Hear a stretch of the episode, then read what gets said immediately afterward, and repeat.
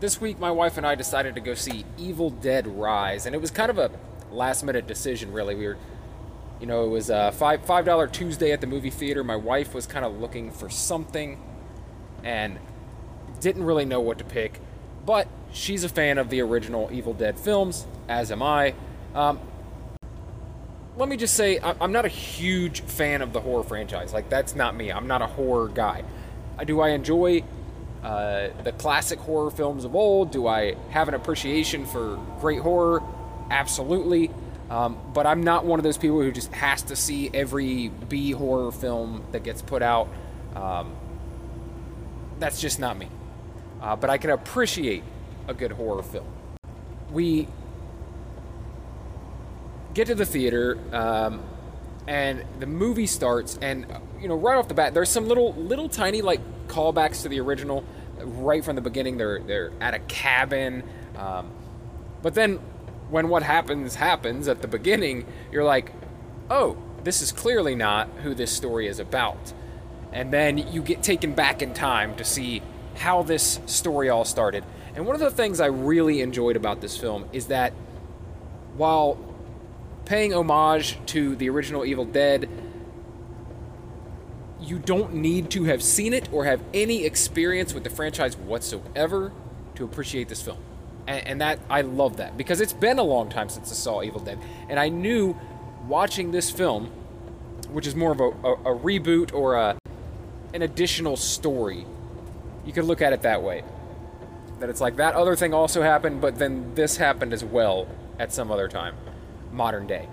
And I enjoyed that about it, and it felt connected enough to the original film. Like they stayed true to all the hallmarks of like uh, the Book of the Dead and the the um, the book being made from human flesh, and like all all of the things that like were stated in the original film, and the incantations. I love that they stayed true to all that while bringing us a, a fresh new cast, brand new characters. Um, and a modern day version of the story that takes place in an apartment building. Like a packed, I don't know if it's packed, but uh, uh, a, a lived in apartment building.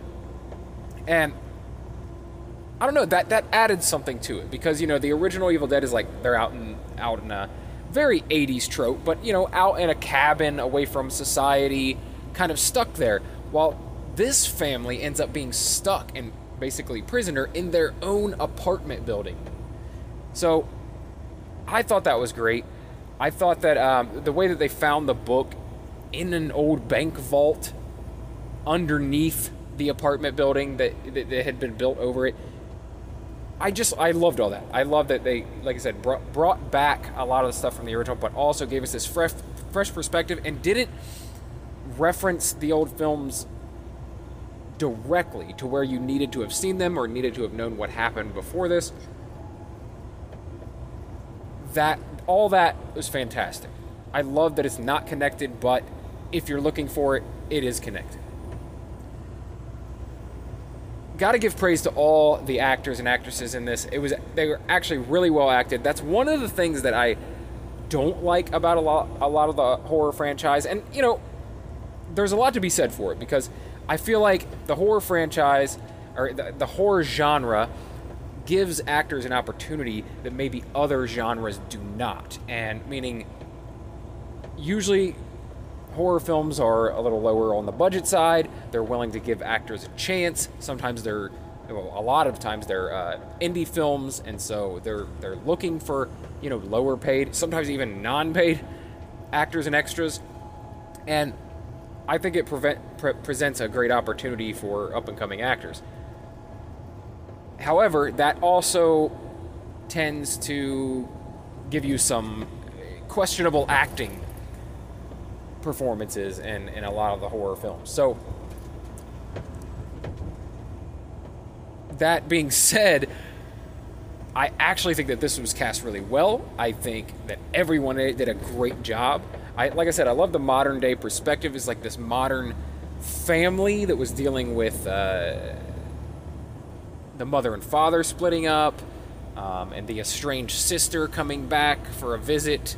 Uh, it's it just presented a, a more modern story, and, and it wasn't that classic 80s teenagers in the woods type story, and, and I really enjoyed that. It also gave a family dynamic. It was like it was a mom, it was an aunt, it was kids of all ages, and I especially love that even though it was so family driven, this was not a family film at all. This was beautifully gruesome, gory, and violent. Uh, really kind of a love letter to the horror films of my youth, the stuff that I really like. The, that you know, I like. If you're gonna do horror, I like it to be really terrible, right? That's scary to me. That's fun to me.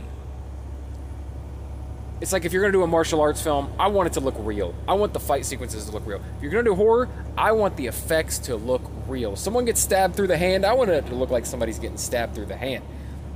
Also, I want to see some creative ways for people to get injured or die. Uh, I wouldn't say there's anything bad about this movie, actually. You know, it's not. Like I said, it's not my genre, and if it if it was my genre, maybe it would be like the greatest thing I'd ever seen. Uh, but I thought it was, as a movie,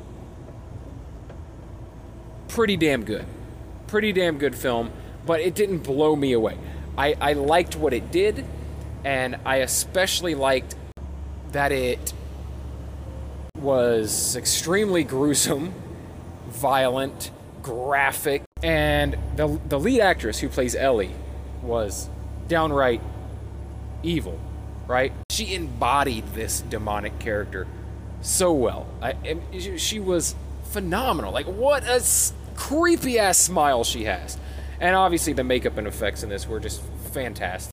One of my favorite things about it is that it didn't it didn't have a happy ending. I, I, like when horror films leave it open, like, oh, some more bad shit happened. You know, from the very beginning of this movie, you know that there's no happy ending to this thing.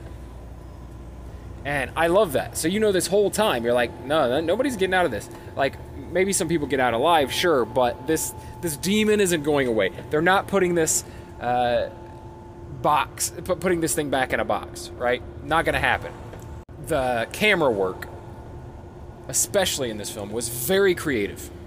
Very creative. It, it, they showed things from angles I did not expect, and that I frankly have never even seen in films before. Just really unique, and they're usually pretty quick, pretty quick takes, pretty quick shots, but very unique perspective shots. Like I, I can't even, honestly, I can't. There were so many in it that I can't even pinpoint one to tell you to look out for, but there were a lot of times where the camera was shooting from a place that you would not expect the camera to be shooting from. And I just thought that to be a really cool way to show like a different perspectives um, throughout the film. Anyway, like I said, for a horror film, really fucking great. For a film overall, I thought it was okay. Um, it did everything I want a horror film to do. It's hard for something to genuinely scare me, I wouldn't say this thing actually scared me, but it was creepy as hell. That was one of the only things that maybe was a little bit drawback in this film is that there was some ridiculous kind of dialogue in it at times, really like cheesy dialogue. Um, but it wasn't enough to ruin the movie for me. And like I said, overall, I really enjoyed the time I had. My wife really enjoyed it as well. We discussed it afterwards. Like, yeah, there was some cheesy stuff, but overall, a fun ass time in the theater. And one of the things my wife liked about it most is that it wasn't long. You know, like I take her to see all these films that are like three hours long, you know, two hours and 45 minutes. And it's like, God, she's like, why is every movie so long now? So, you know, movies used to be 90 minutes when we were growing up.